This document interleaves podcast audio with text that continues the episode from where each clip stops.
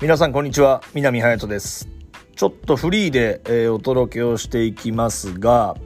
えー、来週、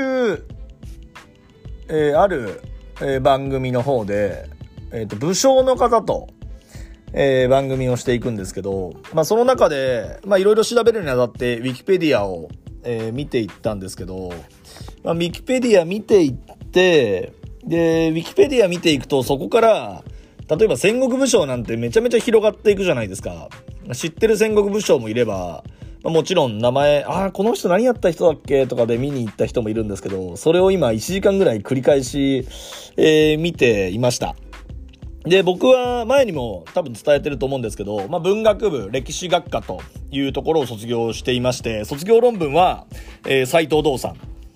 えー、戦国時代が好きですね。やっぱり、やっぱり生まれた場所が岐阜県っていうこともあって、まあ、身近にこう岐阜城があったり、斎藤道三、織田信長、えー、豊臣秀吉、まあ、さらに徳川家康というところも、なんか身近にあったし、よくそういう本も読んでいましたし、信長の野望とかも、えー、ゲームでやってましたね。だから未だに僕の中で今川義元は、あのー、まあ、公家っていうかね、ああいう、な、なん、なんて言うんだろう。こう、武将っていうよりは、こう守護大名的な、えー、イメージが、えー、強いんですけど、まあまあ、そんな中、えー、ちょっとね、明治維新の幕末まで行ってしまって、戦国から。あの、戦国から、あの、家臣たちとか子供たち見てたら、ちょっと幕末まで行ってしまって、あそういや、幕末もう一回勉強したいなと思って、えー、まあ、たどり着いたのが、えー、吉田松陰から高杉晋作っていうところまで、えー、行きました。えー、吉田松陰に至っては、えー、毎年会社で初詣は、えー、松陰神社に行ってます。まあ、事務所から一番近いっていうのもありますし、まあ、吉田松陰先生が、なんだろうな、まあ、発したというか、まあ、常にね、勇気を持って新しいものを知るというところが、まあ、僕は好きで、まあこれ深くいくと、吉田松陰と高杉晋作って、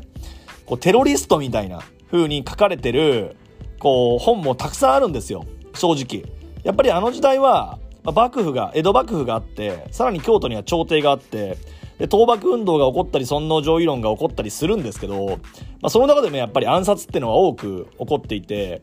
まあ、吉田松陰は、まあ、幕府によって、まあ、処刑をされてしまうんですけど、まあ、その意思を受け継いだ、まあ、高杉晋作たちなんかは、まあ、正直、えー、あの時代、まあ、今の時代に当てはめると完全なテロリストっていう風に言えなくもないっていうところが、えー、ちょっとあって、まあ、ただ、その彼らの、えー、思想っていうよりは、その、い、い、粋な心？っていう、まあ僕は勇気っていう風に置き換えたいなと思ってるんですけど、やっぱりそういったこの世界を変える、もしくはこうで、こうした方、この信念のもと、まあ、やってると。うん、こうやって言うとあれだな、ちょっとテロリストの擁護をしてるみたいになってるな。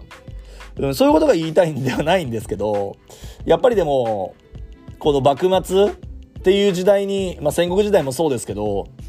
まあ、歴史の転換点っていうのが、まあ、日本には多くあって、まあ、その中でやっぱり、まあ、大河ドラマとかとかにもよくなりますけど、まあ、特に戦国と幕末っていうのは勉強すればするほど、えー、自分に刺激を与えてくれるものだなっていうことが今言いたかったです。危ない。なんかテロリスト用語みたいな感じになりましたけど、えー、興味がある方は、えー、吉田松陰、高木杉新作あたりは、えー、ぜひ知っていただけたらと思いますし、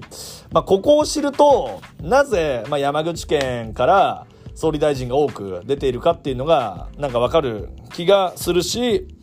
えー、まあ、今回、えー、総理大臣変わりますけど、まあ、どういう風になっていくのかっていうのも、こう歴史から学ぶところは多いんじゃないかなと思います。あと、歴史は、えー、っと、どれが正解とか、